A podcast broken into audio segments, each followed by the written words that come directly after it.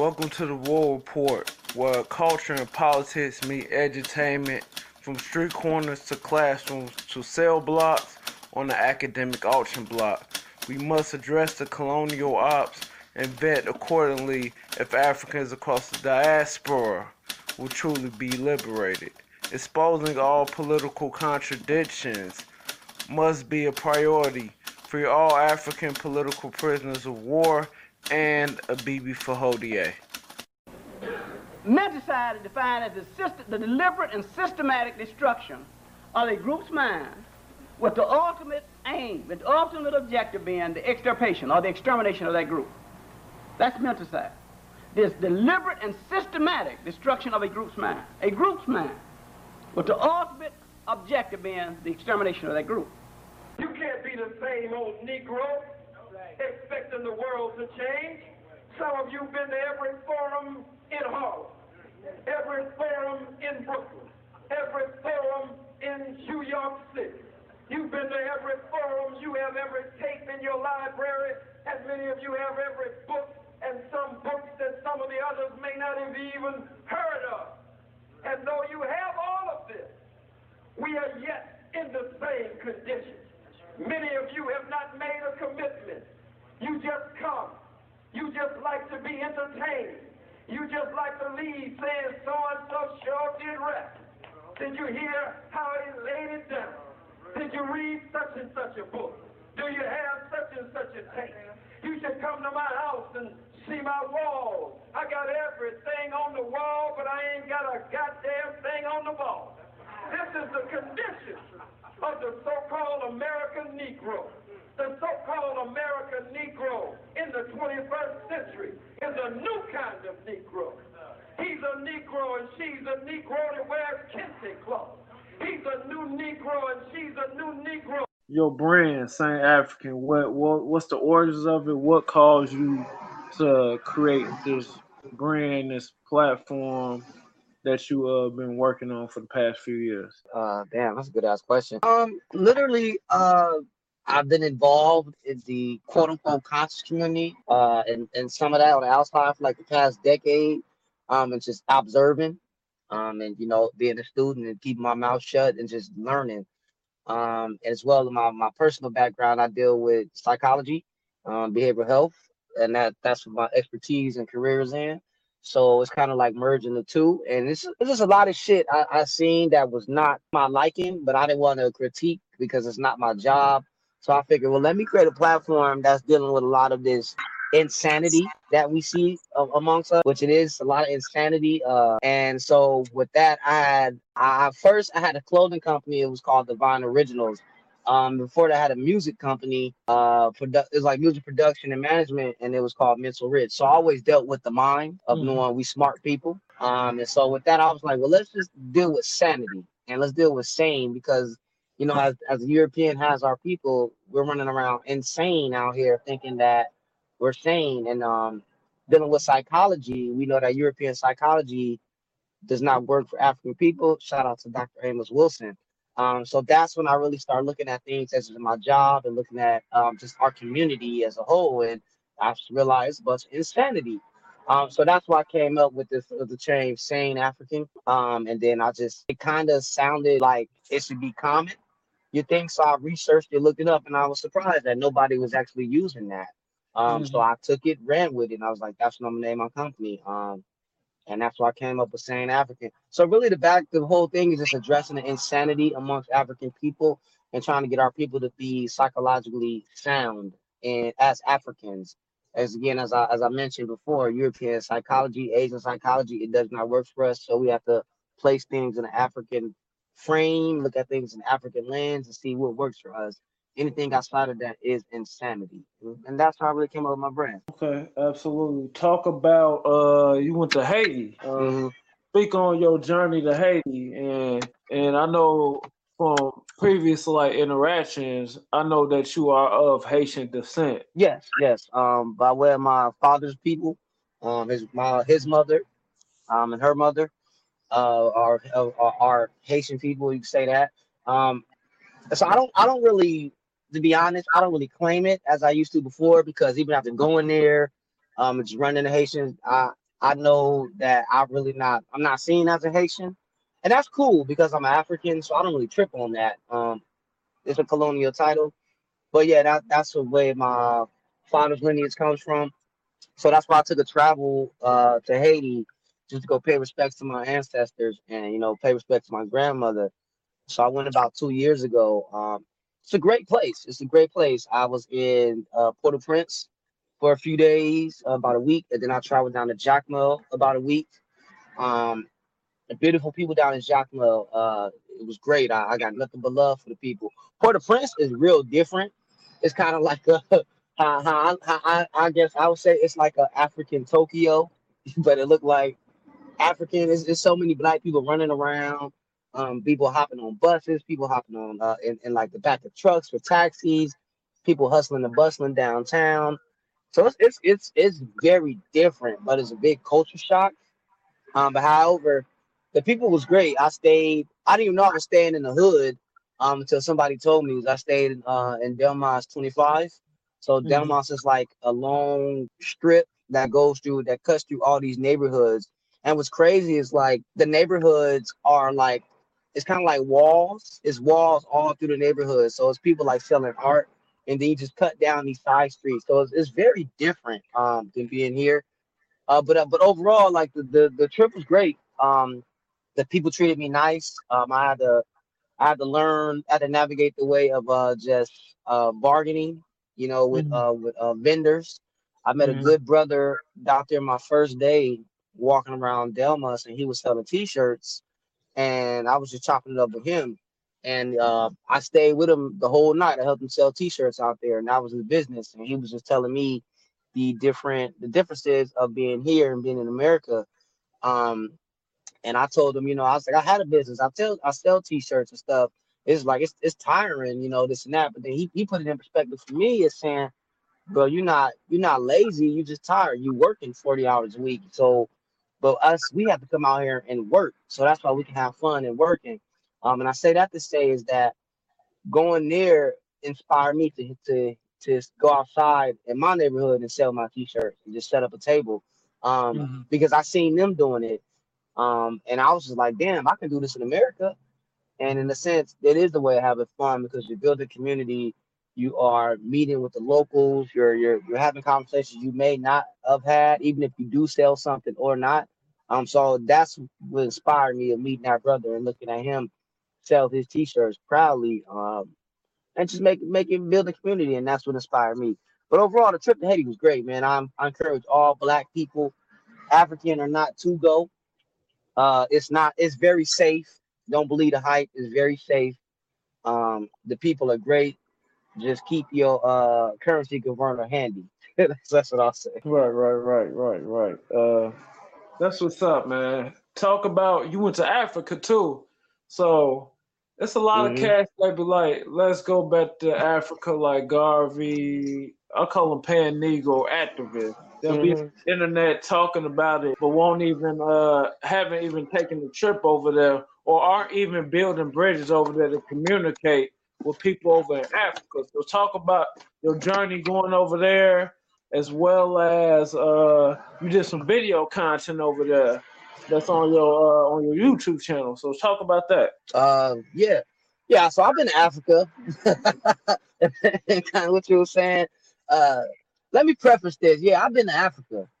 Um, I'm I, I don't like these, and it changed my perspective as what you said. I don't like these Pan Africans, and I know I get a lot of smoke from these Pan Africans because of the video content I have produced in Africa and in Haiti um, I'm, I don't like these fake ass conscious niggas who who you don't even have passport. You know what I mean? Like they don't have passports, but they talking about Africa, Africa, Africa. It's like, yo, we got to be realistic. So, so I'm I'm not living in delusion. So I want to preface with that. But yeah, I went to Africa. Um, I met somebody. Well, I didn't really meet somebody. Uh, I had a I had a I had an exchange with somebody on Instagram who came in my comments and was trying to take my head off, and I DM'd them and I was asking questions like, yo, yo, what's up? and they're Rwandan. And I was like, oh, okay, that's what's up. And um, I didn't know they followed me. I didn't know who the fuck the person was. Um, but after conversing, after conversing for a good minute, um, they asked me out the blue one day, like, you want to go to Africa? I'm like, I thought they was bullshitting. And it was like, I was like, huh? It's like, you want to go to Africa? Me and my family are going to visit my grandmother. Um, you want to come with us? I was like, hell yeah. Why, why the fuck not? Like, you invite Right. me. So I, I, I- bought my ticket. Um, I let them know that I was going, that I got my ticket. And then I was like, all right, cool. So I actually flew over there. Um, I missed my flight in Turkey. So I, it was good. I got to see uh, Istanbul and Turkey for a, a whole day. Um, because I was actually supposed to meet the person in our layover in Turkey, but however, my flight came in an hour late. Um, so I missed the flight. So I actually met them the previous, the next day in uh in Uganda in the village. But I before I got there, I want to say that it was very hospitable. Um, the village we stayed in was probably like I want to say like eight or six hours away from Entebbe, where I felt where I where I came into. Um, but the, the generosity of African people, um, they sent their cousin and the next door neighbor in a taxi all the way out to come get me from the airport the next day at like three in the morning. Wow. Um, yes, yes, because I came in around three thirty in the morning, um, there Uganda time, and I, you know, I got my, I got my visa, all that once I came through, and I was waiting around for a bit. But yes, um, the family sent the next door neighbor, the guy who did the video with me. Um, they sent him, um, another guy and an uncle that stayed in the house, which is um, my friend's cousin. So they all three of them came to get me. Didn't know them. Um, only one spoke English. So we rode a taxi all the way to Kampala, um, that was the main city, and then we hopped on a bus and we rode until Friday, like from five in the morning to the village. Well, actually to Mbarara, which is about four hours, and then we hopped in a cab. we hopped in the cab and drove another two hours to the village. Um, and the, the cabs is crazy. I've never, I felt like a Mexican. Like it was like eight of us in the goddamn four door. You know, so it was crazy to see how the Africans were hustling that hard. You feel me? Like they was really driving. They had cabs, and it was everybody get in or you get out. So it was very surreal for me.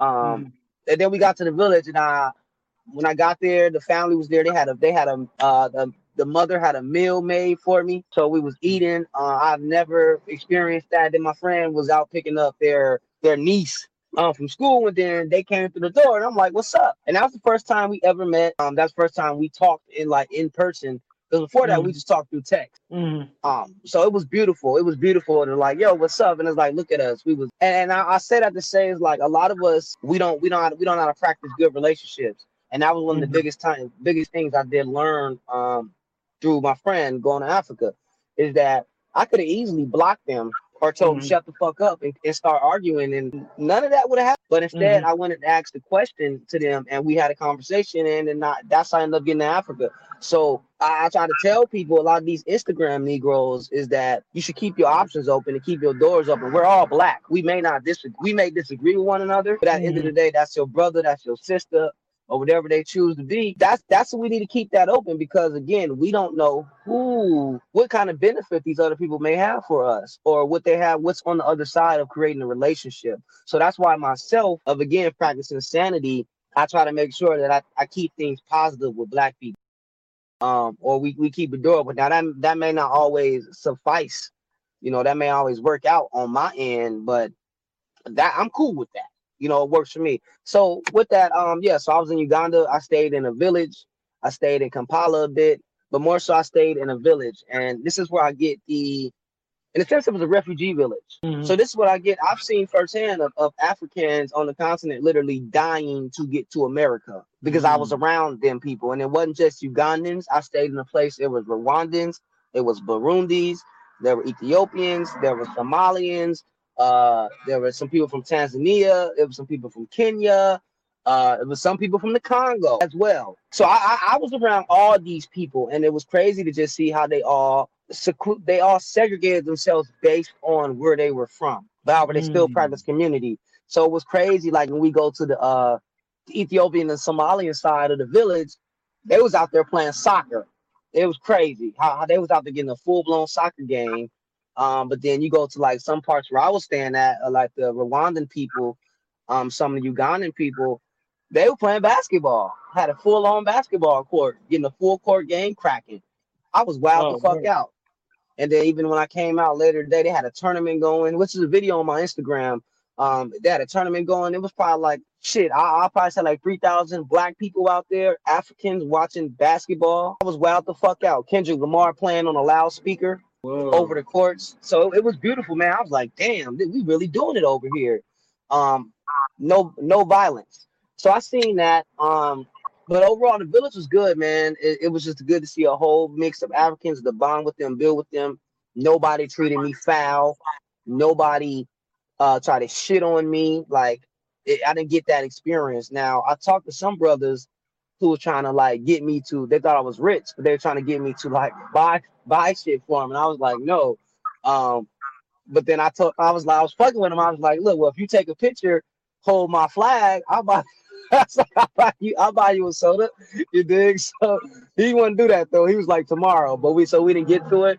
But it was cool. It was the brother was a barber. Um, he was he, he his shop was right across street from us. Um, they was really in there cutting hair.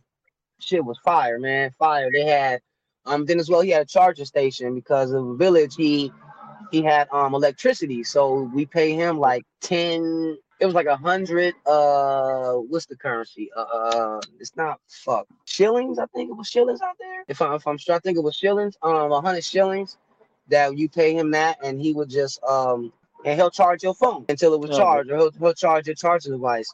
But overall, man, the, time in Africa was cool. Uh the African people treated me like family. I didn't really have to pay for nothing out there. Um they really they cooked every day. The women were serving us. Uh the men were the out. Hmm? How was the food? the food was great. It was real.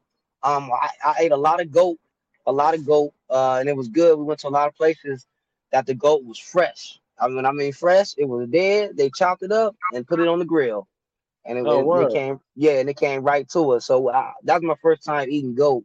We ate a lot of fucking goat out there, uh, a lot of plantains, um, something like it's not a potato, but it was like something like a potato. I, I- forget what it was. Um, so like that type of soup. Um, Mhm. but more so just a lot of goat, a lot of plantain and, and onions. That that was what it is. We we we go to the village or we'll go outside the village and uh I remember we was out there, some some young brothers out there shooting pool at this little this little spot, this little food spot that we stopped at and um simple. You ask for the goat, they chop it up, put it on the grill, and it was great. So it was just great to just go around other- places and get some goat and, and pay some vendors and uh they cook it fresh for you and bring it right there on the plate and we feast. It was it was beautiful. That's what's up. That's what's up. Um, I want to uh before we move on, how was the dynamic on how the uh, community or our people over there interacted with the youth? Uh, it was great. It was great. Um, the again, and I don't say this like the youth was out there working. A lot of our, a lot of black people and black men in America are fucking lazy. Um, they're not. They don't want to put no work in. So I seen a brother who was building a weight. He was building a scale himself. You dig? Like it's speaking on the content I produce. So the content I produced out there, I did a vlog of my whole trip. Um, that you can check it out on Sane African on YouTube. As well, I did an interview with a brother, uh, my brother Chris, who owned the shop next door. And you can check that out on saneafrican.com, saneafrican.com and Sane African on YouTube. Um, just talking about the misconceptions of America and you know what we're going through. Uh, but with that, the youth dynamic was great. A lot of youth, I seen kids, children building, making bricks to build a house. I've never seen Mm. that in America. I mean, men, I mean boys and girls. Boys and little girls were out there in the village making bricks, making mud bricks to build a house. I've seen it firsthand. I've seen seven-year-old boys herding cattle by himself. I was wild the fuck out. I, I was through because I was like, I can't even imagine this. You try to get a uh, a little Negro over here to do that, he ain't gonna want to do it. He don't know how to do Mhm. it. And even you try to get a man over here to do that, they're not gonna do it. Um, so I seen that. Uh, I seen people running their own business. Uh, a lot of the youth, we a lot of the youth were really just they were working or running around. They were in school. They were very disciplined, very smart children, funny. Um, so the people was great. Uh, even one, I, I met a sister out there, and they try to, her family tried to marry her off to me. so I was like, yeah, yeah. So I, I got a potential wife out there too, and um, I was like, damn. And she was very respectful.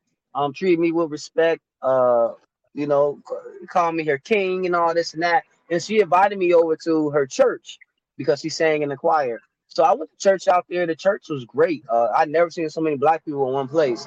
It was very funny because the, the mannerisms were still the same, as in jumping, shouting, hollering for God. It was just in a different language. Um, but the people were very decent. Even after I told them I wasn't a Catholic or a Christian, they were kind of shocked by it. Um, and they assumed I was Muslim, but I told them no. Uh, so I had to shut that down real quick that I'm not Muslim Right. because they, they would assume, and I was like, no. Um, but however, like I said, I still went to church, even though I don't believe in it. The people was great. They treated me with love. We, we was able to film in the church before we got uh, kicked out. so like because they didn't want us recording in the church, we just start recording with, without saying anything. Um, so they they pulled my friend to the side and they kicked. They really kicked them out. They didn't kick me out. I just got up and left. But he was like, "Yeah, y'all got to get up out of here with that." But outside of that, man, the people was great. Uh, I, I will say I will speak for Uganda and say visit Uganda. Even the people in the the main cities, the Mhm. main the main city of Kampala, very good people. Um, some people saying I just put my phone up and not walking, and you know, trying to spread fear. It ain't like that. Like people will snatch your shit though if you just hanging out because it's you know people's broke and poor. However, the, the, the, the people are great. The women are beautiful. I seen black women in their essence, and I gotta say this.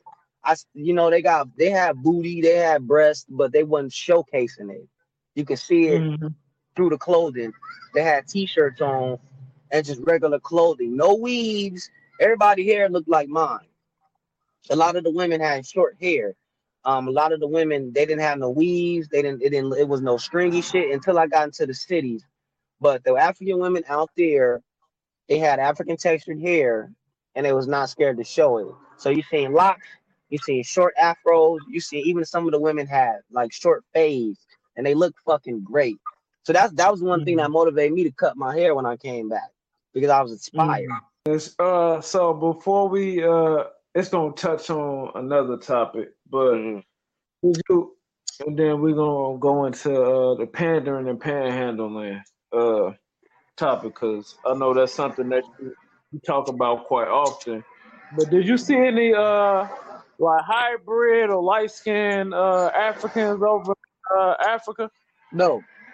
And, and I want to be, I want to make this clear. No, we seen albinos. I, I did an interview. Go check out my Ask a African with Arrow. Um, we, we we we spoke about this because no, we seen people we seen that was quote unquote light skinned. It was clearly that they was mixed because there was white Mhm. people there. It was a UN. It, we was over there by the UN. So I want to say that. Mhm. Um, or if anything, if they was light, they were Ethiopians, and we already know the history behind that. Absolutely. So, Yeah. but at the end of the day, like the light skinned people we see here, like the Tracee Ellis Ross, uh, uh Jadina, uh, I, I can't even think of the, so many motherfuckers. Uh, Shemar, uh, Armand, Drake, uh, Shemar Moore, they didn't exist. We didn't see not one of them. It was none but people that was brown, brown and black skin and African texture hair. None of them. That's what's up. There's no such thing That's as a light skinned African. So let's get into this topic because me and you both talk about this because we both have businesses. Uh-huh. So talk about all this pandering and this panhandling going on. Like can use social media and YouTube as like the example. Uh, We'll, we'll speak more about the pandering uh, on that part so I get an idea. pandering. So like appeasing to non-African people, Oh, basically yeah. like multiracials. Uh, you know what I'm saying? This kind of it's gonna flow, but being able like a lot of our people can't tell the difference who's black and who is not. Mhm. Basically, you know what I'm saying? Mhm. Basically, that's what the pandering is. Like we can use the the what I call the 2020 selection, right? Yeah, Kamala. Mm-hmm. will be a good example of this. So talk about that, and the panhandling kind of goes hand in hand with the pandering Yeah. in a way, like the begging, uh, Mhm. regard to like somebody else come save us, or you begging people to support you with the cash app, PayPal, and we can use uh, Umar, Dr. Umar Johnson as an example of begging and panhandling, but you really haven't built shit.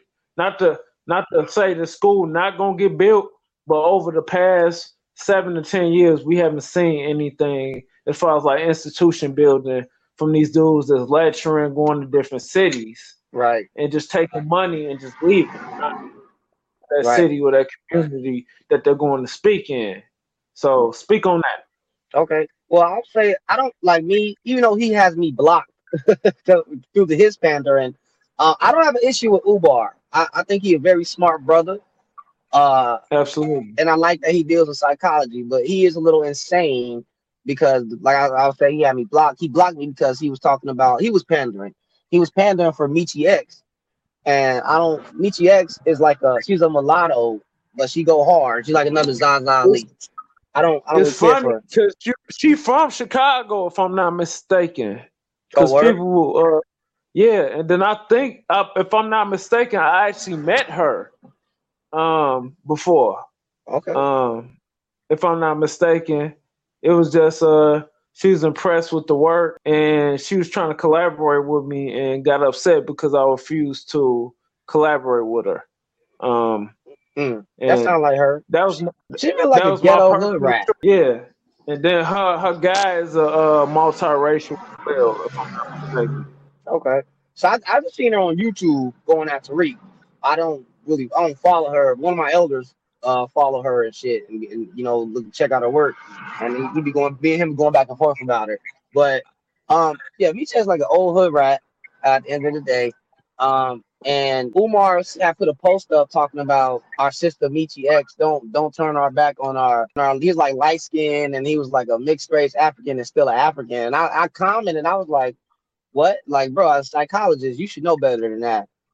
Um, there's no such thing as a mixed race African. Now I understand the context, but as the African, we're what we mean when we say African, that's synonymous with black. So you can't if you automatically mixed race, you're not an African, you're mixed. Mhm. So he blocked me off of that. Um, that was like two years ago.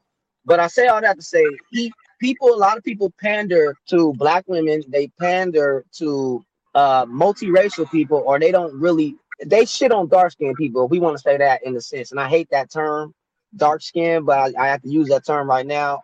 So basically, they shit on African people and try to keep a wide spectrum to keep their options open. A lot of men do it because they want access to multiracial pussy. I understand. Myself, I, I, I do the who is black stuff because it's fun, it's cool, and I like to put out who is black. I don't care if I lose some pussy or not, like by a mixed woman. I don't I don't it don't bother me because I'm not I'm not doing this to get pussy. So a lot of people are pandering to keep their options open with black women. Like right now, you have a lot of the black woman is God, the black woman is God. Um, and it's like, bro, that's not true. But a lot of people do that. A lot of multiracial people do that. They can get black women's draws and win them over because of um, sadly we black and you know that that's a woman. They're fresh with us. They emotional diff. They're emotionally different. So women tend to have low self esteem about being black or being quote unquote dark skinned. So a lot of these men who are predators, they pander to that to get uh like it's a rapper, a little rapper, a multiracial rapper. You know, he he panders to black women to you know get him to buy his music, support his music, and all he rap about is I guess pro black shit. I I never heard a track. I think I heard a snippet, but all he rap about is pro black shit. So black women are gonna support that. We know black women spend money. We not stupid. Yeah, we know these.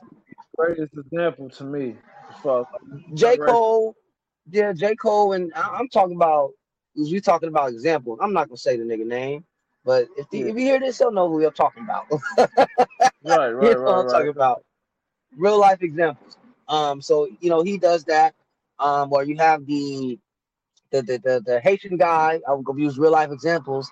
Uh, slandering me, who panders, who uses you know he uses my content to pander to black women while shitting on me because his woman is multiracial. So it doesn't make sense. And again, I'm saying like this because we, as we just prefaced before, as there's no such thing as a light skinned African.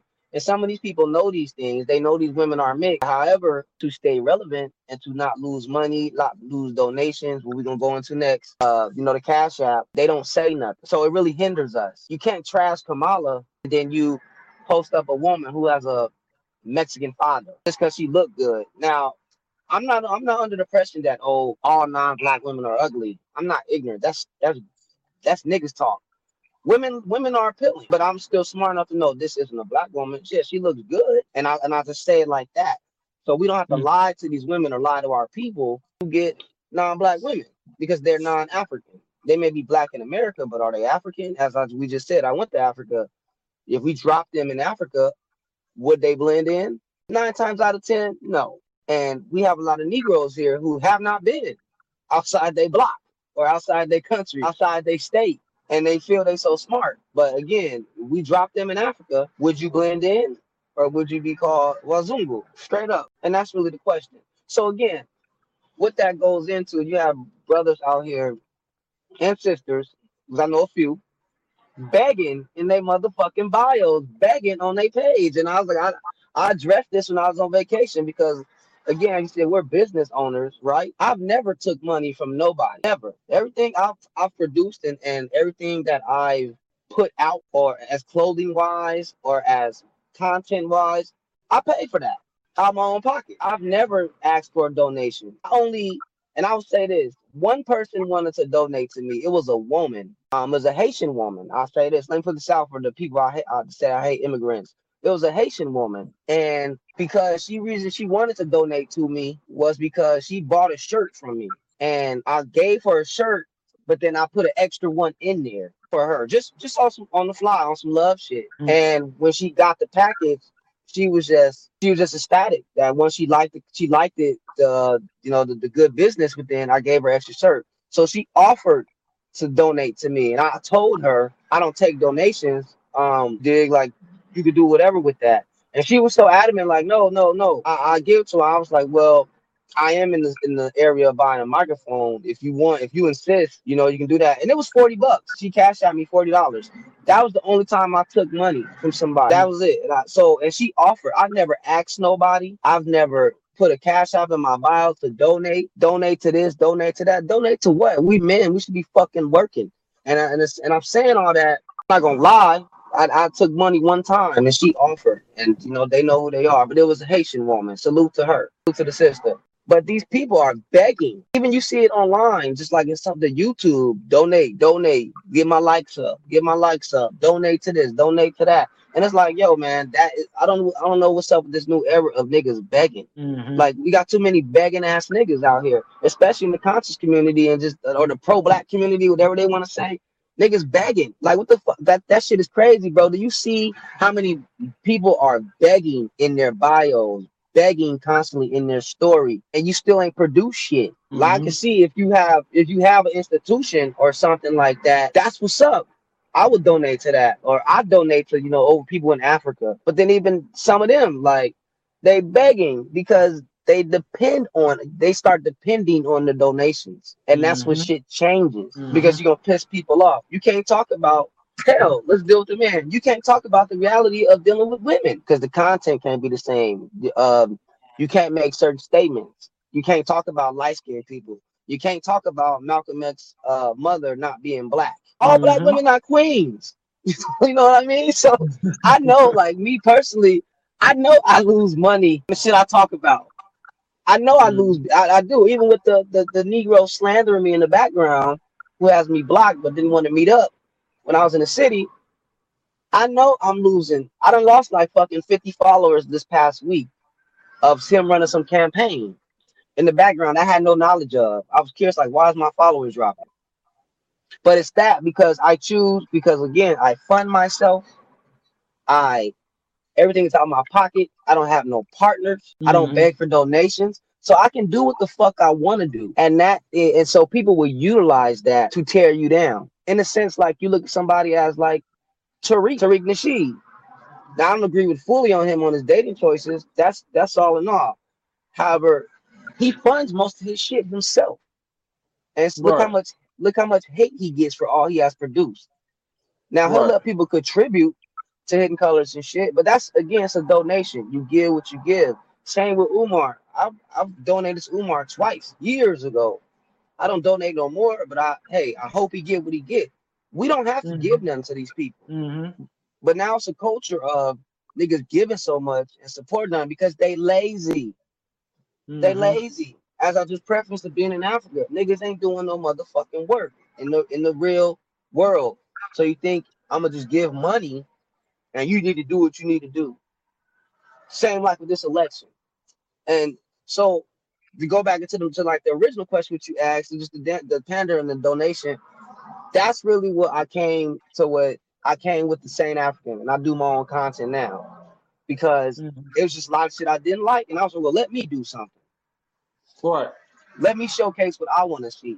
And that's the main thing that we need to do that. And our people don't understand when you finance yourself, you can do what the fuck you want to do. And then Right, you secure when you yes. And when you de- you ain't dependent on nobody, you can say what the fuck you want to say. So I can talk about dating as a you know a black man, you know, my early, my late twenties, early thirties. You know, I can talk about the reality, these you know, of dating, been through relationships, things women do, seeing people get divorced, things men do, what we need to work on. Mhm. But most niggas ain't gonna talk about that because it may look like you're attacking black women. You hate black women. No, motherfucker. We obviously, as we see with this election, we obviously are not in agreement on a on a macro level. So, so it's like, what the fuck? Like, we need to really look at the dynamics of what's going on and, and get out this goddamn pro black bubble, you know, that keep us safe and go help us go to sleep at night. But again, you got niggas serving in master's army, serving in the military. You got niggas who are cops talking that shit. But it's like, bro, you're arguing with black people and got so much smoke with black people. You're mad at Ice Cube, but you sitting right there with the cracker all day that you claim to hate so much. Yeah. It's insanity, brother. Again, so it's, we have too many people living in delusion and they're taking donations to motherfucking to keep pushing bullshit. So I would ask, let me ask you a question. Sure. Go ahead. Do you notice a lot of these, a lot of the, the pro blackity black, all this, the, all that Africa talk, black men? Do you notice that their children are lighter than them? Have you noticed that trend? Yeah. In most cases, they usually don't even show their family or their spouse. It's something I noticed. Uh, in regard to uh, just posting their family. I remember when you did the uh, Who Was Black, and he was like you challenged people to po- to post their family, Mhm. and I think I before my page got shut down, I was it was me and a few other people that did it, but it was a l- little to no people. At Mhm. max, it might have been ten, minimum probably five that I was following. So yeah, but a lot of people not gonna post uh, their parents or their grandparents. You know, Right. That that oh man, I, I just remembered that. I totally forgot. But And yeah, that's real then you- shit. And then you put me up on the ACBN, the African Center of Biological Nationalism, with like, Mhm. and that cha- like I had kind of a, a real perspective on it, but like that enlightened me even more. You know what I'm saying? Because Mhm. he take the heat too. Uh, uh, the brother that uh run that uh that YouTube channel. Mm-hmm. Becazita. Yeah, Becca Zeta. But a lot of people not gonna speak on it, and this is a good uh uh way to transition to talk about your Ask a African series. Like, how did that start? Um. Oh damn! How did I start that? Ah. well, the Ask African series is basically. Hmm? you had went to Vegas, Mm-hmm. and then shortly after that, you interviewed the brother Khalid uh. Yes. Dessalines, and then you interviewed a couple other brothers. Y'all had went to Vegas for an event. What event did y'all head out to Vegas for? Uh, we had a. Well, I'll, I'll go back to the Ask African after. Um, for the event in Vegas, it was a. Well, it, we had a discussion, like a live panel discussion. Um, I was invited to. Shout out to Khalid, good brother. Um, we had a panel discussion, and we. It was just basically why do we love? Why we don't interracially date? That was that was the main topic. So a lot of the questions was, um, you know, what do we like about black women? Uh, what makes us stay with black women? Why do we choose black women? Why we don't want to date outside our race? And just the importance of that. Um, so we did. We we had a live conversation with that. Me and about four other brothers with Khalid. So it was it was dope. Um, we recorded it. I don't know if it's gonna come out or not because uh, there was some technical difficulties kind of at the space. Uh, however, Mhm. but uh, the audience was cool. They enjoyed the audience that was filling in in the place, um, because like the, the the place was opening up for the night spot. Um, but it was cool. The the women enjoyed it there. We had a good conversation, and then I shot an interview just impromptu with them right after it because we was just soaring off the energy. Um, and it was it was good. You can check out that that interview on Sane African on YouTube. It's called Black Man Build. Uh, then I shot another interview with a right right before we went on stage I shot an interview um with the young brother Adolfo. Um, so you can check that out. Uh, young brother was dropping that them bombs. He's dropping them bombs. So it's always good. So shout out to him because it's great to see young people that know what, what time it is. You know, it's a beautiful thing. Um, so yeah, we did that. We out in Vegas. Um, the Ask African series really it started the first one I did was in New York. Um, and I did that off the fly because we was with some was with some Israelites. We we was we was in time, we was on 42nd Street um one night and we was with we had passed up some Israelites and we was talking to them and it was a beautiful a beautiful exchange because the Israelite that was out there was the brother um who was at the standing that Indian thing last year. You remember when them those Indians and those white people had a standoff in DC? I ain't heard nothing about that. It was if I'm sure it was last year or it was at yeah, it was last year. They was in DC and like remember it was a little white boy who was laughing at the laughing and shit and he went viral because he had the Make American Green Make America hat on. Okay and he did that. But basically, it was a dude, was an Israelite out there who was flaming them crackers up, like they was out there flaming the crackers up. So when we got to 42nd Street, we uh, it was him. It was him. It was his camp. And then my homeboy recognized him. It was like, oh shit, that was you. Like, yo, so we saluted him and everything, like off top. Israelite or not, like multiracial or not, you was out there flaming them crackers up, boy. Salute to you. You know what I mean? Like we got to mm-hmm. give credit where credit is due.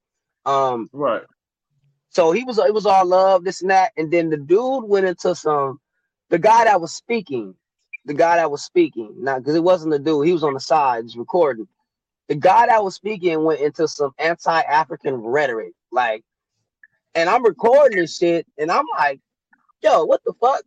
Uh, like, what the fuck? So he was like, yo, we got pork chop skin and they black and this and this black man behind him. This is a mulatto. He looks Spanish. It was black man behind him. And I'm like, yo, this is the insanity we, we was just talking about. You got mm-hmm. this mulatto flaming down African people, really black people at the end of the day, and you got black man behind him. And in a sense, he talking about your ass, but just because y'all think y'all Israelites, like what? Right. So like, so really, we was confused. Um, and then my boy, he got mad twice, and like he he left, and he had came back this time. Um, but when he started doing the anti rhetoric, he got mad and like he he got he got mad and niggas niggas he, he went into the like the uh you know the space they be in. They try to keep that in like in front of them. You don't really want to cross the line yeah. and shit. He went right. in there and got mad and was like, "Yo, y'all gonna stop this?" So so so we almost we almost had to bang the fuck out. Like it got real fucking hectic. Like it got real hectic, and I had to get up, I had to break the shit up in front of it. Luckily, I didn't get I didn't get punched or anything of jumping in. Like yo, y'all niggas need to chill. So it was funny as fuck. But it's just like yo, but we shouldn't be getting mad off rhetoric. But I get it. Um, so we we broke out because the shit was about to get real hectic. Um, so then I just I started recording them and I, I was like, he was mad. So I was like, fuck it. I just started recording him. I was like, yo, so what did you think of that? Because the whole time I told him I was gonna interview him, and the nigga was like, no, I'm not doing no interview. Um, so I just did, I just did, yeah, yeah. So after that, I just did that, and I was like, yo, what's up? And we aired it out. Um, and it's a good way of just of of, of getting it out, you know, getting that energy out. Um, so we aired it out, and that's how I shot my first Ask African, you know. Mm. Um, and then I shot my second one um in Uganda. I mean, yeah, in Uganda. If I'm sure that was two, I shot my third one out here in Oakland. Um, and so I, I got I got a few that I'm working on, but they really go into the Ask African is really just showcasing black people who are doing great things in our communities that we just don't know about. And it's not about everybody is not on camera. Everybody is not flashing guns on Instagram.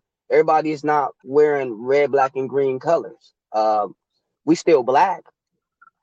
We still working in many sectors. Uh, some people working in government. Some people working in schools. Um, some people working in behavioral health. Some people are working in, in finance at, at firms. Some people are lawyers. Some people are working in hospitals as nurses, doctors, technicians, really saving black people. And we and they're not wearing a cape or they're not bragging or boasting about it. So we mm-hmm. forget shit like that. That we can mm-hmm. think of if we had black teachers or black principals that was working at us, so still a white school, but we here and he's looking out for us. Right. We're saving black people, and, and that's where Ask Africa came from, just really showcasing black people who are doing great things and you know giving them a light and just and allowing them to speak of what they see firsthand. Um, as in, I'm sure yourself, you can talk a lot about what's going on in the school system, as in with your book. Right, absolutely. So, right, so you can speak real ex uh, uh, as an expert about things like that. Um, I myself, like, I work in, like I said, I work in behavioral health, so I'm dealing with social services. I'm dealing with politics. I'm dealing with, uh, I'm looking at the city and county line. I'm dealing with the homelessness. I'm dealing with you. Mm-hmm. So when I speak on policies and things like that, a lot of Negroes get confused because sadly many of them are not in these sectors. Mm-hmm. And they just, you know, put a they garbage men, knock the shit on them, or they working in warehouses. So you really wouldn't know what how these things are affecting us. You really wouldn't know how us not having a language or being on code, as they say, affects us mm-hmm. politically or with services like getting housing mm-hmm. with all these baby mamas niggas is creating. So, so it's like it's like we complain about the lack of access, but we don't want to approach the conversation. And we just talking Africa, Africa, Africa, you know. And but it's like nobody has went yet. Nobody has. It, it, nobody has that passport. So we just supposed to opt out and drop out of everything and just complain. But the shit is still affecting us and moving. That's what. I don't mm-hmm. get. So that's what the Ask African really comes from, of just showcasing cool black people um who's really on code. They're just not running around saying they're on code. Um, and they're in these institutions. So, you know, we can they can speak about what's going on. Like right now, my next Ask African that I'm planning to shoot is with a sister. And she mm-hmm. she works at a school with I think she's a teacher. She's a special ed teacher at a school over in Sacramento. And the stuff basically you talk about, Dr. Umar talks about, she's dealing with it firsthand with black children. Amos Wilson, so yeah. Mm-hmm. Mm-hmm. So that's why I want to have a conversation with her. And she don't run around with no flag. She don't mm-hmm. she don't do all this and that. She's a, she's a Christian woman, believe in God, but she's on she's on cold like a motherfucker. You know, that's a good actually transition because on code. So this is one of the things I want you to talk about because you read uh Shahrazad Ali's uh the black man's guide to understanding the black woman. Mm-hmm. you did a video on your Instagram, which I'm gonna bring it up to you all the time. You need to upload that to your YouTube when you get a chance. I hear but what are your thoughts on that book? Like in oh. particular, oh, for those who aren't familiar who Shahrazad Ali is, speak on like her her body of work, particularly that book.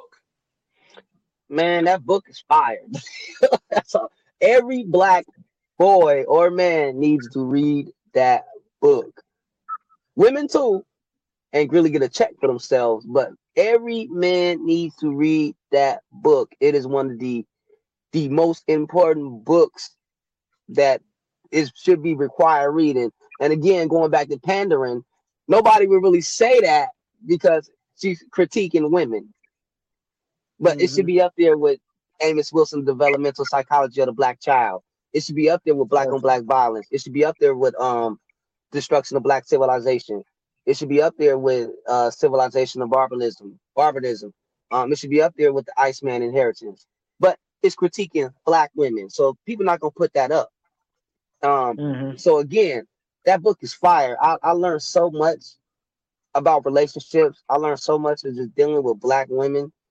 I, I realized that I was being gamed, and I'm not saying it as as as like I've been played, but they're running game on you because they've been trained to run game on us because society runs game on black men. So they're they're playing games. Um, the the attitude, the combativeness. Um, like even at one point she talks about how black women do train their daughters, which is which is true. They train their daughters to lie to their fathers or to lie to men because you keep this between me and you. Don't tell your father. So you're in, you're instilling a child to not respect men already, and they don't realize that. Same as we we've heard many things, and I and the, and the greatest thing that I had about that book is that I was reading it, going to work, going back and forth to work, and women seen me reading the book and was so interested. So we had a lot mm. of conversations with black women about that book, um, and they a lot, all of them really agreed to the things she pointed out, saying, "Yeah, my mom did say this. My mom did do this. I didn't even think of it that way. Not that they were going to change or anything, but they just they never seen it presented like that. That mm-hmm. Your mother is telling you to lie to your father. Your mother is telling you to to think for yourself, be about yourself, because she's been hurt. So you're already instilling that in a little girl, and we see the results in our society today with our women. They have really bought into this feminism stuff. Look at Megan Thee Stallion um mm. Nicki Nicki Minaj how she was she used to act um so it's like I don't want a man I don't want this so what, what really brought it home was I we remember in the 90s when Shahrazad Ali was promoting her book and stuff and black women was taking her head trying to take her head off and was mad now I get it before I didn't get it because I didn't read the book but mm. she really exposed the game but the problem mm. is that our women don't get which is, is happening now with the, the election. They don't realize they're being they're going against themselves and our race when they go against black men. And we try to see mm. what are the problems, but you want quote unquote freedom and independence. We don't have that as a race. So we need to get this shit together, but they don't see it that way because the white man is throwing them benefits, jobs, um, they'll take care of them if they lead the family, but they don't even see that that's destruction of family, which should be mm-hmm. the first, the, the foremost. So we we get it, like oh, and, you know, it's really that old Malcolm X quote: "The black woman is the most unprotected, disrespected." Nigga, that was a nineteen, probably fifty something, sixty something. That shit dead. Black people are the most disrespected and protected. Like they are bought and into the gender game. It's crazy that you bringing that up because I think was it the BET Awards when Meg Thee Stallion used the uh mm-hmm. before she started performing? I didn't watch it, but it was all it was, over this uh social media sphere from yeah. Fa- Facebook to Instagram to Twitter. Um, right. No, it was the. I think it was. I think it was Saturday Night Live. But yeah, I know what you're talking about. That bullshit. It's like even that. How you gonna play that quote when you up there shaking ass and you got a, a who hate yourself, but you got we wigs on. So it's like you're free. They don't even realize they are free. like I, I, I kind of got roasted in my class uh, last week about this because we was kind of talking about we was kind of talking about this in my black studies class and i told them straight up i was like yo the government take care of women like and and because they it's like they want to focus fully on themselves and separate from the black man and it's like they have bought into the gender intersectionality shit and it's like yo that ain't got nothing to do with us like mm-hmm. we black ain't no because then again you don't see men out here saying this is for black men only we only worried about mm-hmm. black males rights that's just one that sounds gay mm-hmm. two is very selfish Three, is like, yo, how can we separate? Like, how can we separate ourselves as a gender when we got all this out here? So the women don't realize they're basically going against you're anti-black once mm. you take that on. And a lot of dudes they don't want to speak on it. I mean, a lot of and it goes to the pandering. They don't speak on it because a lot of them they living off women. Like mm-hmm. they their woman probably make more than them, or they got kids, they on child support, this and that. So again, as I was saying earlier to close this out, I don't have those problems because they mm-hmm. are problems. I'm not on child mm-hmm. support. I don't have no baby mothers. I don't have children. I support myself and I work. So it's like, yo, I can say what I want to say. These these brothers, because it's really on us, man, say nothing because they're dependent. Not the white man's fault. I agree wholeheartedly. I was t- just having a conversation about uh dating because my mother at this point she want grandchildren, um, mm-hmm. and all my cousins they having children. so, but the women I meet are really posing as quote unquote pro black or uh, pan Africanist, quote unquote, but um, they practice feminism behind closed doors. Mm-hmm. So to me, they want my money or they want me for sex. And then after they know how I am, they get mad at me because they want me to change. But then when I say, oh, I don't fuck with feminism, I don't fuck with that shit. Or mm-hmm. they have a, a gay best friend, they think me and this dude can have a conversation.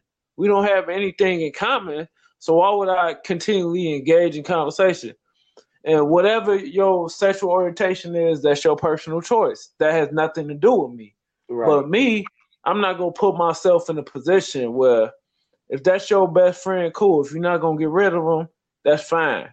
But I'm not gonna su- subjugate myself to the stress of dealing with you being in my ear and barking at me about right. not accepting what you want. So go find what you want. And then the, the craziest thing is, it's a lot of uh women. I've been asked this before. It's crazy that uh, I had a, uh, I guess you could call it a situationship but I have had women on several occasions ask me, "Can they, can they be bull, be a bull dagger?" What? Like, I'm, and I'm looking like, yo, this, this conversation is done. Whatever we supposedly have going on is done. Yeah. And just trying to bring up, there's a difference between real. I said this is something I'm thinking on doing like a series on on my YouTube channel calling it reality versus insanity. Mm-hmm. Um, because we we live in like in what I call intellectual fantasy. Mm-hmm. Because uh, we believe that somebody is going to save us. We could use this selection as an example. Like niggas love living in fantasy land, in La La right? What Dr. Uh, John Henrik Clarke in his great a great and mighty walk called Showbiz Liberation. Um, mm-hmm. be talking what they gonna do online, what the woo bam, uh, what they would do in certain situations if they get into an altercation with the pigs, right? And be like, I would if that was me, I wouldn't woo, woo bam, right? I would shot the motherfucker. I wouldn't let them do that to me on my job, but you working for the for uh, for these crackers. right. You working for a nine to five, but you on the internet telling niggas quit your nine to five. Right. I'm saying then you then you begging them for their last ten dollars. You know what I'm saying? So like we got to get out of this thing of like being with the, the insane the insanity is like at an all time high. This is why I call it culture confusion. It's funny how I'm always getting put in Instagram jail, but these so-called fake ass pseudo niggas on the internet on Instagram will plagiarize my whole shit, saying that they quote unquote a scholar, and with these labels and shit like. And at a certain point, like when I first was in school, and I got railroaded from academia speaking on how I speak, like how me and you talk.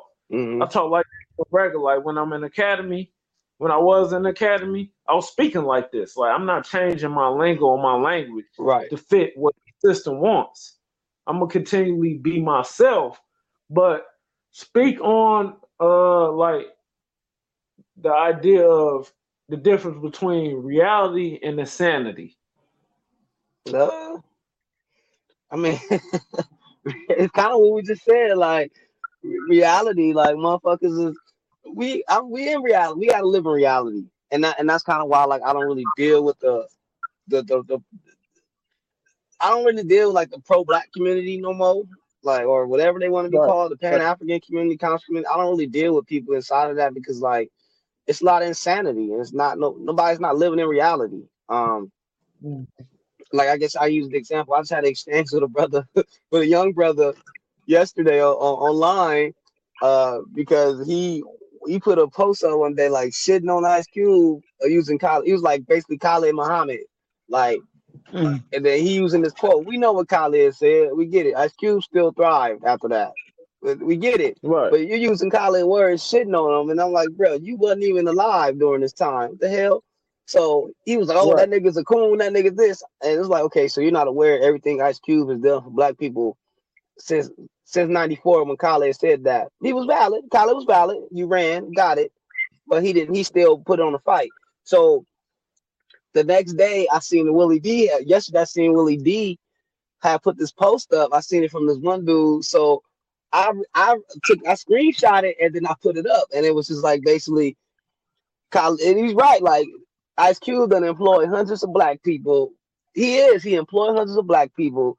He done been fighting and speaking against the system since he came out. Never wavered. He had a black wife for 30 years. Never had a scandal. So he's doing things right. Like as, I was representing with the Ask African stuff, it's black. Like my man, I just I just shot. Uh, my man Savalis from Ask African Six. He been married a decade. Mm-hmm. Black wife, two kids, two beautiful daughters, my godchildren. He been married a decade. I don't know too many niggas. I don't know a lot of niggas in the conscious community our age that, that actually that say black woman is God that that have a wife over a decade. Mm-hmm. They they relationship, they on child support. So again, back to the question, they living in insanity. They're not living in reality because there are black people out here who are doing the things we said we supposed to be doing, or we try to showbiz and, and, and showcase that we're doing, but you're not. And that's why that's the reason I shot that Ask African with him too, because again, he just took his wife to Africa and his 2 Mhm. children. No, he don't wave a RBG flag. He don't. Yeah, talk about this because I, if I'm not mistaken, you was like you don't wear dashikis and the cultural garb. So speak on we could showbiz liberation. Perfect uh transition.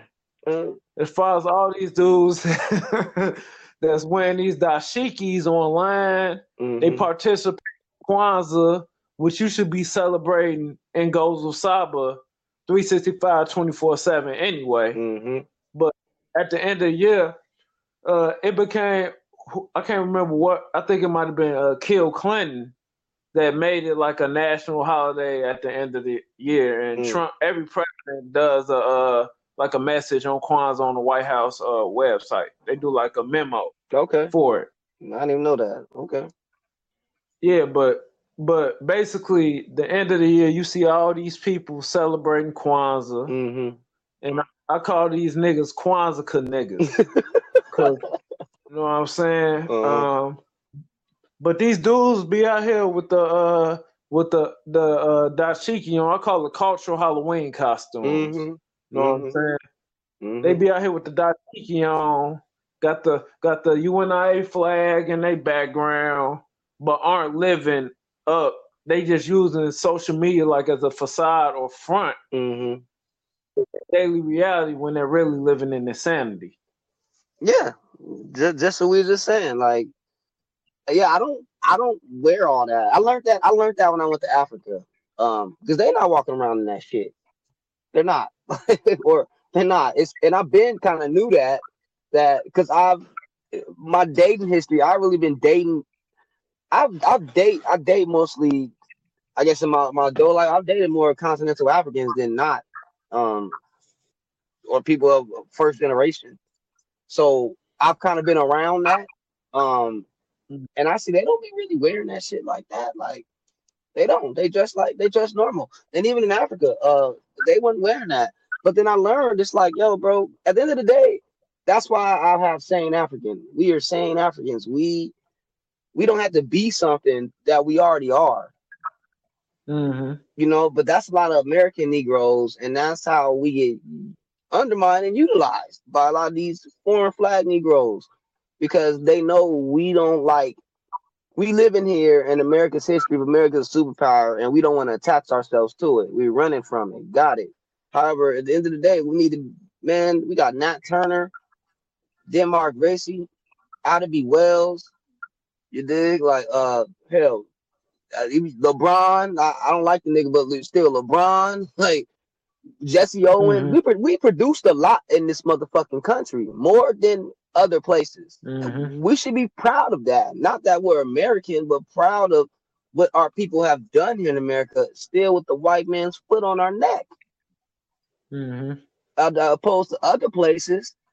You know, I know people may get mad about it, but it, fuck that. We should be happy. We should be proud for all we have produced. Hip hop. We they they took the instruments. We produced something on our words. You know how many geniuses there are out here that can spit a dope rhyme. Yes. That that take a lot. I mean, sports uh, with shit like that. Uh, science, all the mm-hmm. all the inventions that we have produced for the world, for the world. African Americans did that. Like fucking stoplights, uh, refrigerators, freezers. Like fuck on. Like we should be happy that our people are have, have been geniuses with the white man's foot on our neck, and we still mm-hmm. thriving. And and niggas want to throw that shit out. I'm not doing that.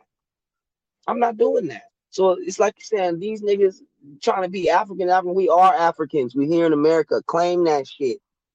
Like unless mm-hmm. you're going to Africa, we need to leave that alone. So go back to your original question. Niggas in reality versus insanity. That's insanity. Mm-hmm. You don't see Chinese people doing that shit. Now right. I get it. We want to be proud, but after a while, you kind of get out that phase, like of of the cultural, like the culture, the showbiz, the cultural confusion, because you want to mm-hmm. you walking around and RBG'd out and all this and that. We got it. We got it. We know who mm-hmm. we are, or even the dashikis, and even with that, like remember when dashikis was hot like three years ago? Everybody they were selling them in Foot Locker. right, you remember? I don't, know, I don't know how it is out in Oakland, but in Chicago, they be selling them in beauty supply stores. Right? Yeah, yeah. yeah. See, see, remember when like a dashiki was hot at the time? You had yeah. street niggas on the block wearing dashikis. That's and crazy. and that's that's when I know I was like, yo, I'll never put a dashiki on, nigga. but it's like that. Like you look crazy because you're not even wearing it in the right fashion. That shit is like some shit you wear like to events. Right. You know, because I, I, have I have a few, I have I have two. I got two that I got actually in Uganda, and they was dope. Mm-hmm. But I don't wear them. Like I don't wear them just to wear them. Like I'm cool. I dress right. normal. You feel me? Like mm-hmm. we in America, I really and they niggas can do what they want. I just dress. I dress how I want to dress. I don't need to right. wear all that shit to prove a point. Like ask me yeah. a question, and I'll prove my point. Yeah, and it's it's crazy that you're saying that. I've watched a lot of Amos Wilson lectures. I don't re- ever recall him wearing a uh, dashiki. Right. Or I, I don't recall, and this this this show the person that you love as a black man, our, our warrior ancestor, uh, uh, Dr. Khallid Muhammad. So speak on him, because I know you went to New York to when you was in New York, you visit his grave site. So speak on that. Speak on how people are spelling his name wrong. how they need to put, as Birdman said, they need to put some, put some respect, respect, on, on his, name. name.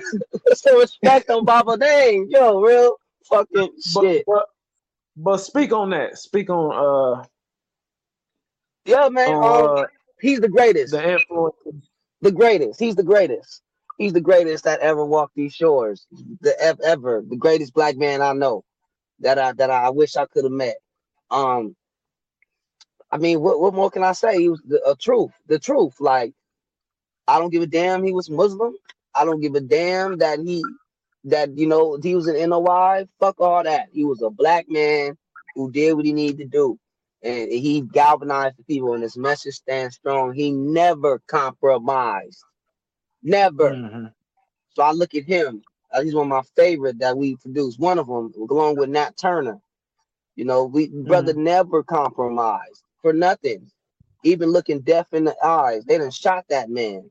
He was he name Mhm. checked them Jews, inspired so many artists with his message. Mhm. You dig? Ice Cube was not Dr. Khallid Muhammad, so, so I get it. But right. Death certificate still woke the masses up.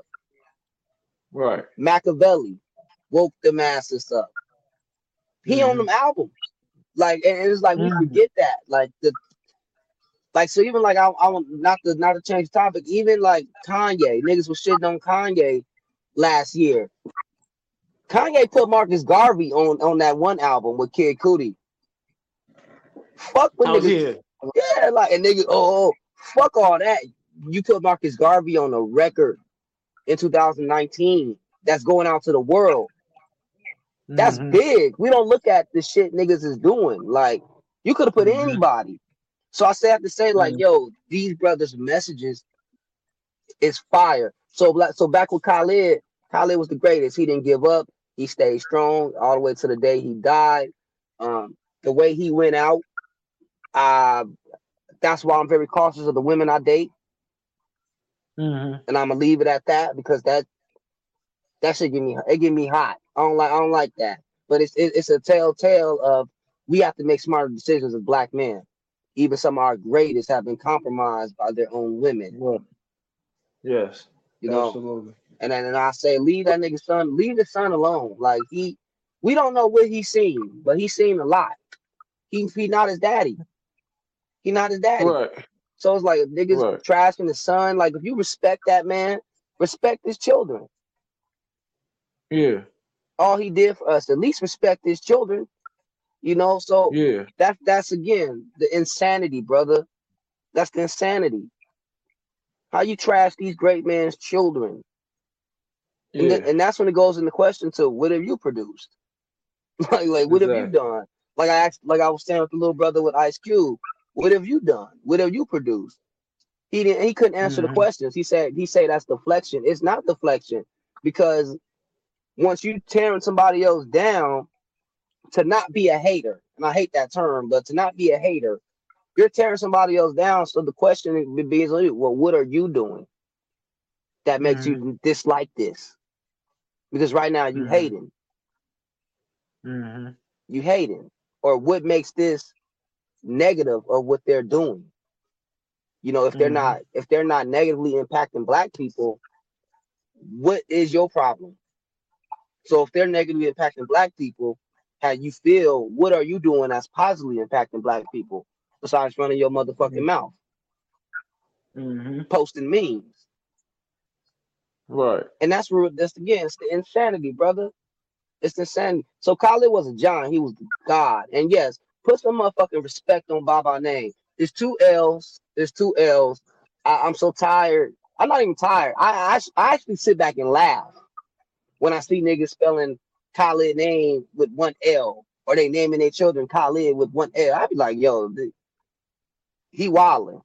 He don't even get it. Cause I didn't until you until you till I seen the video. I was like, oh shit. Like I was ignorant. You know what I'm saying? I Mhm. didn't know. I was unaware. That's why I put it up today. because people think a lot of people assume like I, I get it from a lot of women I date or this and that. Like I think I'm always right. I'm not. I'm not right about everything, but I deal with like people say that I deal with belief. I always tell them I deal with truth and science. That's it. I deal with science. Mm-hmm. Either it's true or it's not. It's false. If it's false or it's a lie or we don't know, and that's cool. But I, I also when if I speak on something, it's something I know. Otherwise, I ask questions to get more information. Right. So again, like I know his name spelled with two L's. So when niggas is telling me no, it's not. I was like, bro, I have a video at his grave. it's on his tombstone. he got two L's on this motherfucking name. so it's like, and dude didn't go watch the video. I know he didn't. That's why I threw it up too. For anybody that's seen it, they think I'm just talking. I'm not just talking. Right. I know what I'm talking about. So, so it's like, but don't nobody want to give you your credit, and that's cool. But the point is, we just gonna put it out there and and and, and, Yeah. and let the let the ice let the pendulum swing. But we got we gotta correct our people when it's an error, Yeah. and that's a big yeah error. definitely.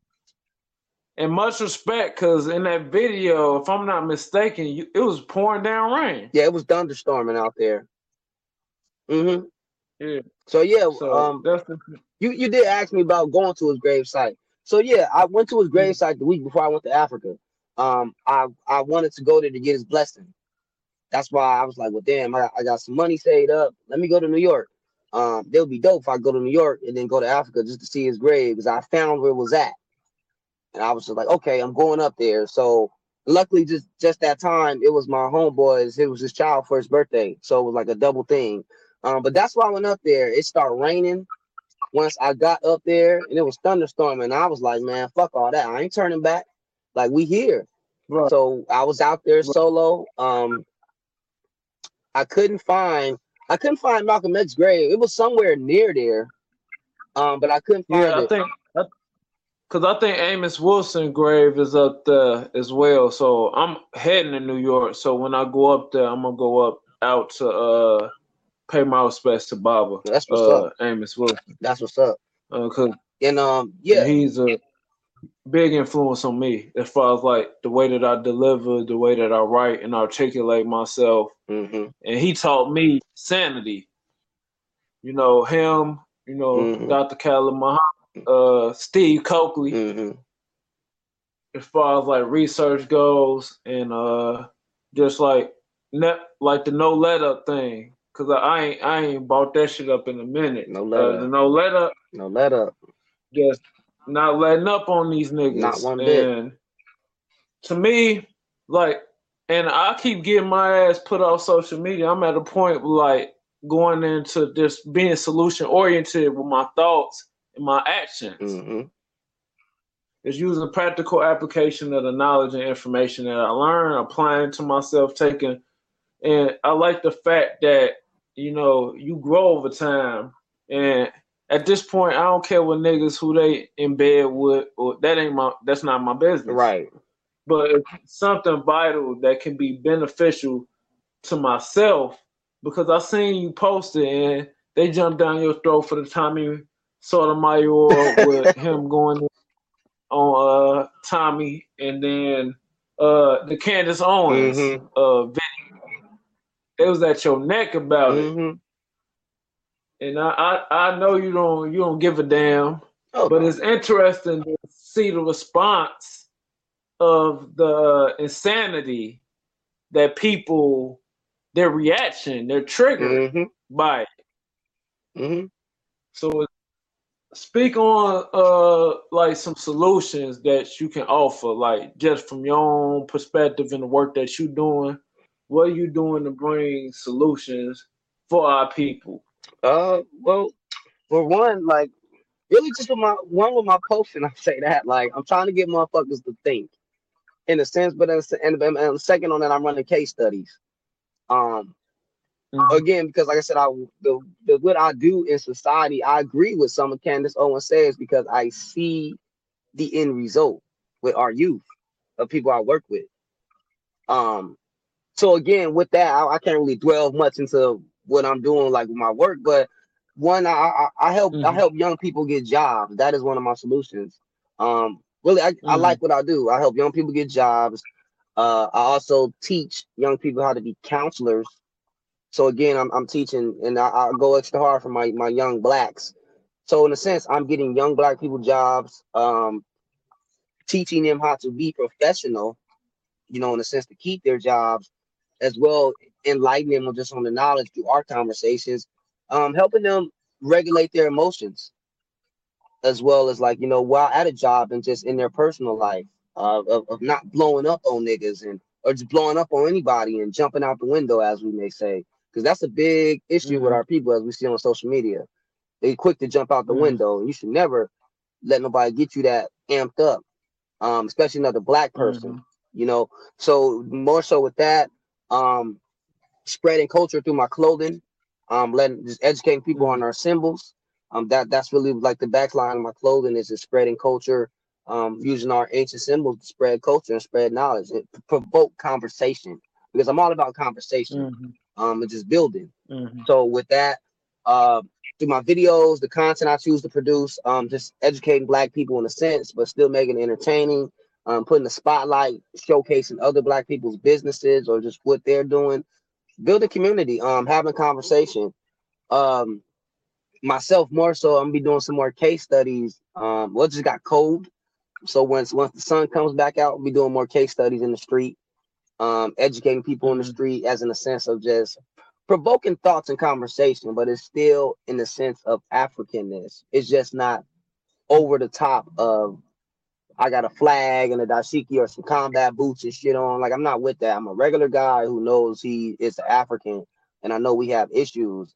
And based off my experience, I know what I want to do to get what I want to see because we can't put a gun in nobody. We can't beat nobody up. We can't force nobody to do nothing. And we have to be in the streets. So, like again, like me, as you see me, I'm in the streets. I be in the Mhm. streets solo selling my shit. And that's one thing I, you know, again, I don't see these in other insane Negroes who got someone say, I don't see them in the streets. Mhm. They're not in the streets. They are, they going to work, you going home. Nothing wrong with that, but it's like let's not criticize. Because again, as you said Mhm. earlier, like I don't niggas don't I, I accept it now. Like niggas is gonna do what niggas is gonna do. You know, I don't that's Mhm. not my that's not my forte, but let me do me. Um, but we do have problems in the community. So again, like with the Candace Owens, they don't like her. I don't give a damn she dated a white man. Tariq wife is a mulatto. Niggas still listen to Tariq. Niggas still buy him color. Mhm. Like, but if somebody's right, they right. Like I don't I don't gotta like their dating preference. I, but she's speaking some real shit. Black people are killing black people in these communities. We're not gonna try to do that old excuse. That's black on black crime. That's fake. Fuck all that. Black people are killing black people in their community. They're shooting black children and black women. Black men are. Black women are constantly having babies out of wedlock. Seven out of ten black children are born out of wedlock. That's 70%. And that's just saying out of wedlock. Most of most of the time they're born to single mothers. No father around. So you're sleeping with unstable men, men who cannot provide a future for their children. That's a mm-hmm. problem. You we have people on welfare seeking benefits. Section 8, niggas in the hood on the urban plantation, the democratic urban plantation, terrorizing their own community, terrorizing citizens. That's a problem. But we gonna get mad and somebody talk about it. And that's the shit I'm talking about. Mm-hmm. Because again, a lot of these conscious men, a lot of them are gangbangers, ex-gangbangers, this, that, and the third, and they still have mm-hmm. this mentality. So, and that's to say we get into like Breonna Taylor. It is a main situation. You're fucking a drug dealer. And we know a lot of these women, these professional women who date low life niggas in the street willingly. No, Mhm. nobody's forcing them. Not saying anything is wrong with it, but don't be mad when you become a casualty or your child becomes a casualty because you're allowing these random men in your home.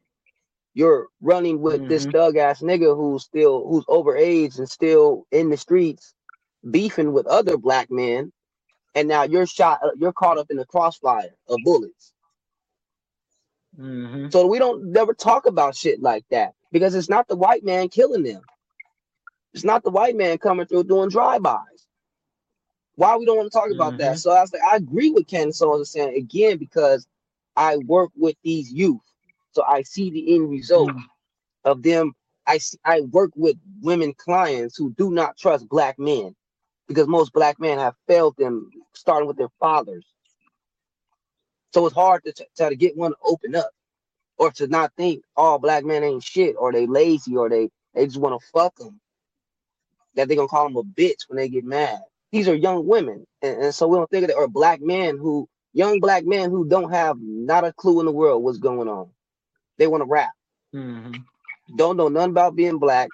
Hate the black woman because what the mothers have trained them, and you got young teens trying to be Megan Thee Stallion and running game. There's no separation on child and adult no more in the black community. Mhm. It's like if if me and you are dressing like Blueface, he a young nigga, listening to the same music Blueface listen to, something wrong with us.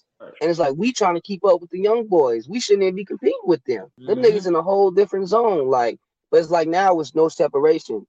You got 35 and 41 year old niggas in the club with young 23 year old women. a lot of it, a lot of it is a lot of it is when Shahrazad Ali was fighting in the 90s. We are seeing it. Like Vivica A. Fox, like I, she was shitting on you. I didn't know Vivica was 56. Uh, it just slipped my mind. But you got 50, 50 year old women hitting 60 black women with no husbands. Mhm. Still running around trying to keep up with our age people, young 30 year olds, late 20s, trying to blend. We got children and grandchildren, and then trying to get in a relationship with somebody like me and you, Right. And they like in their late thirties, early forties, or don't have children. Right. Like I can't find a good man and be like, is the man are the men a problem or is your choices of men the issue? Exactly. That's why I like uh, brother you put me up on Kevin R. Samuels. Yeah. Cause he tight with uh he just let them talk. Mm-hmm. Mm-hmm. Which is uh we need to do more of that because eventually like people gonna expose themselves if they talk long enough. Exactly. Exactly. And I, and that's the thing, just let them talk. Or even I've learned in my dating history, um, just because my my counseling experience, I ask a lot, I ask women a lot of questions. Um, Mhm. I asked them like, have you been have you been abused? Uh, have you had abortions? Like, no men, us men don't really ask these women these questions. They ask us because they want to know what's up, but we don't. We just be trying to get in the draws, and you got to ask these women like, like if a woman that's had an abortion, you don't want to produce no children with her. You don't even want to be with her because she's hiding. She has to deal with that emotional pain the rest of her life. And Mhm. with us men, are you ready for that? Like, is that something you want to deal with? Like, and you would you would never know why your woman is angry all the time, or why your woman just has some a, such a sense of sadness amongst her, because many of them will not be honest.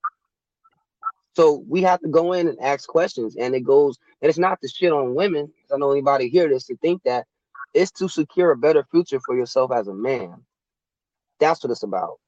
It's about properly choosing while dating same dating habits and we don't really do that as black men which is why many of us have problems and we don't be able to evolve enough to discuss the things me and you have been discussing on on here because we got Mhm. child support. Uh my license is revoked. We locked up. You got uh domestic violence charges. Uh y- y- your baby mama just ruined your life. You got to work at the warehouse. You can't go to school to educate yourself because you got kids or you know all this shit. And it, at the end of the day it's because we have prop sloppy habits as men just busting up in chicks. But again nobody's forcing them to have these babies and i don't i don't know why these women continue to have these dudes babies but it won't be me. So that's why like i said i can talk about these things because i don't have those problems while i'm shouting africa africa or we need to do better as black people. Because i'm clean. And the sad thing the standard has been reduced so low as in our race that dysfunctional is cool. Insanity is cool. Uh, appreciate you, my brother, for coming on. Um, this is concludes uh episode one of the War Report, reclaiming African sanity with my brother Sane African. Drop your uh your social media handles and your YouTube, your website. Okay, for sure. Um, well, thanks for having me on here. I appreciate it. Uh, appreciate the space. Appreciate the No bill. problem. Um, shout out to you, brother. Um, social media, you can catch me at Sane at Sane African on Instagram. Um, Twitter, I use it somewhat at Sane African. Um, yeah, saneafrikan.com if you want to find some clothing. Um, you can check it out. That's the whole thing, saneafrikan.com, African with a K. Um, you can check out my clothing. You can check out some of the blogs, the press. Um, you can check out hell some of the the media as well in the media. Sane African on YouTube. You can find me there. Uh, check out the content. We got an Ask an African series. We're just asking, polling the community. I got a few videos out there from Africa. I got a vlog of, of New York. Um, a little clip, some clips in Haiti. But check out the content. Um, it's very good conversation. Um, definitely check out the Ask African with uh Khalid Dessalines. Um, and check out the Afri- Ask African with Signature. Um, I think those is um proper interviews. And my latest one I just dropped. I got a few more coming. Um, so check them out.